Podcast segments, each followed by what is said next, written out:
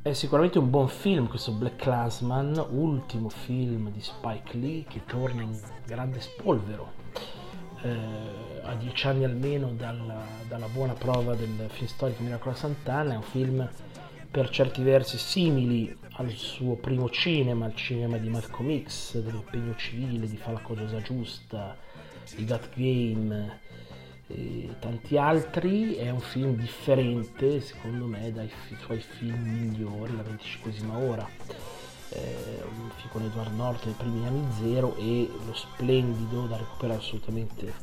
documentario sulla Catrina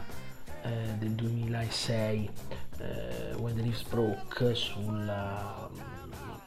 sulla morte, sulla, sulla tragedia dell'uragano Katrina.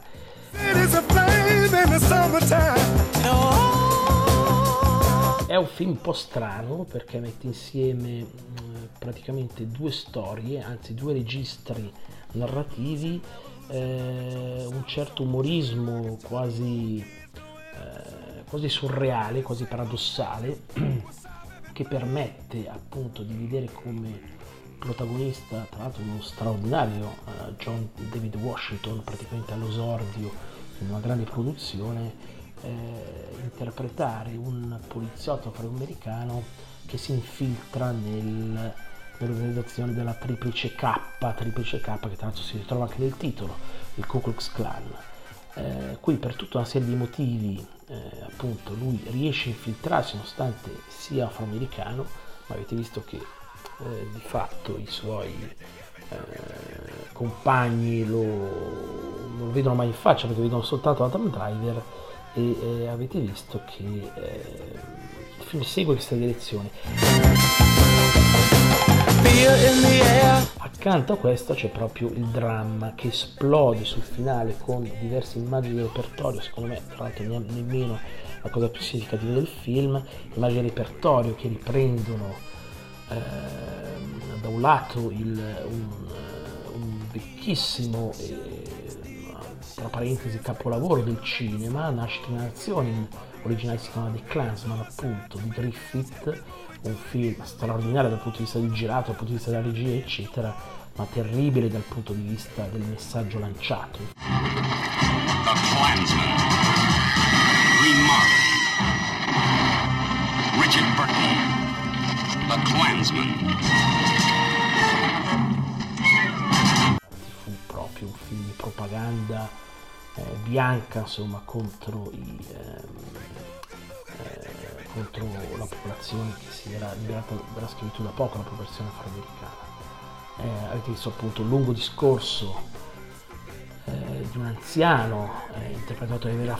Harry Belafonte che eh, attacca duramente questo colossal muto eh, con cui di fatto nasce sostanzialmente il cinema americano e poi avete visto nell'ultima parte del film proprio eh, a ridosso dei titoli di coda eh, le immagini vere degli scontri di Charlottesville dell'estate del 17, scontri tra neonazisti, suprematisti bianchi e manifestanti. Eh, quindi un film che combina i due aspetti, da un lato mette la berlina in modo eh, sicuramente molto incisivo,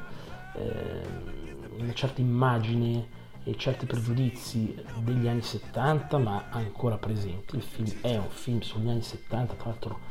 eh, raccontati e fotografati eh, in modo straordinario, ma racconta anche dell'oggi, mi sembra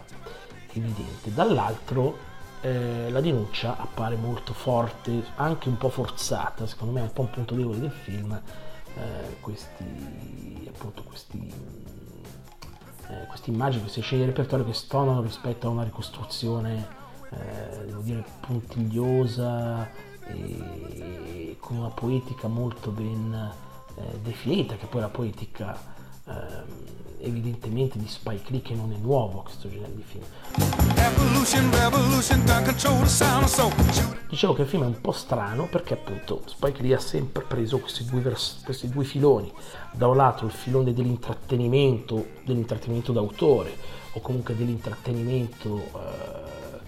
eh, con eh, una critica al sistema, ve lo ricorderete senz'altro Inside Man, che era un grande film tra l'altro, un thriller eh, ambientato all'interno di una banca, quindi c'era eh, nemmeno velatamente un'accusa al potere al sistema, e appunto il già citato 25 ora. Eh, questo film combina le due cose, combina i due registri, secondo me è un film che ha senz'altro dalla sua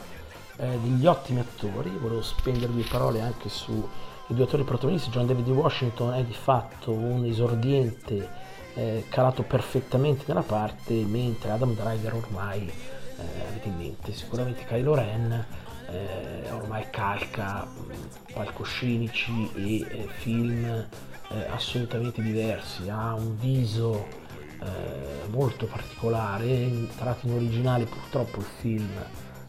in lingua italiana perde molto anche della comicità perché è tutto giocato sullo slang, anche su certe gag linguistiche, in originale Driver ha un vocione davvero, eh, davvero potente. Per te è una crociata, per me è un lavoro. Eh, è un buon film di Spike Lee, eh, siccome è uno dei migliori, potrebbe essere nella classifica, secondo me uno dei, dei primi tre, ha il merito di eh, raccontare una storia assolutamente sconosciuta a moltissimi con eleganza e anche con una certa arguzia.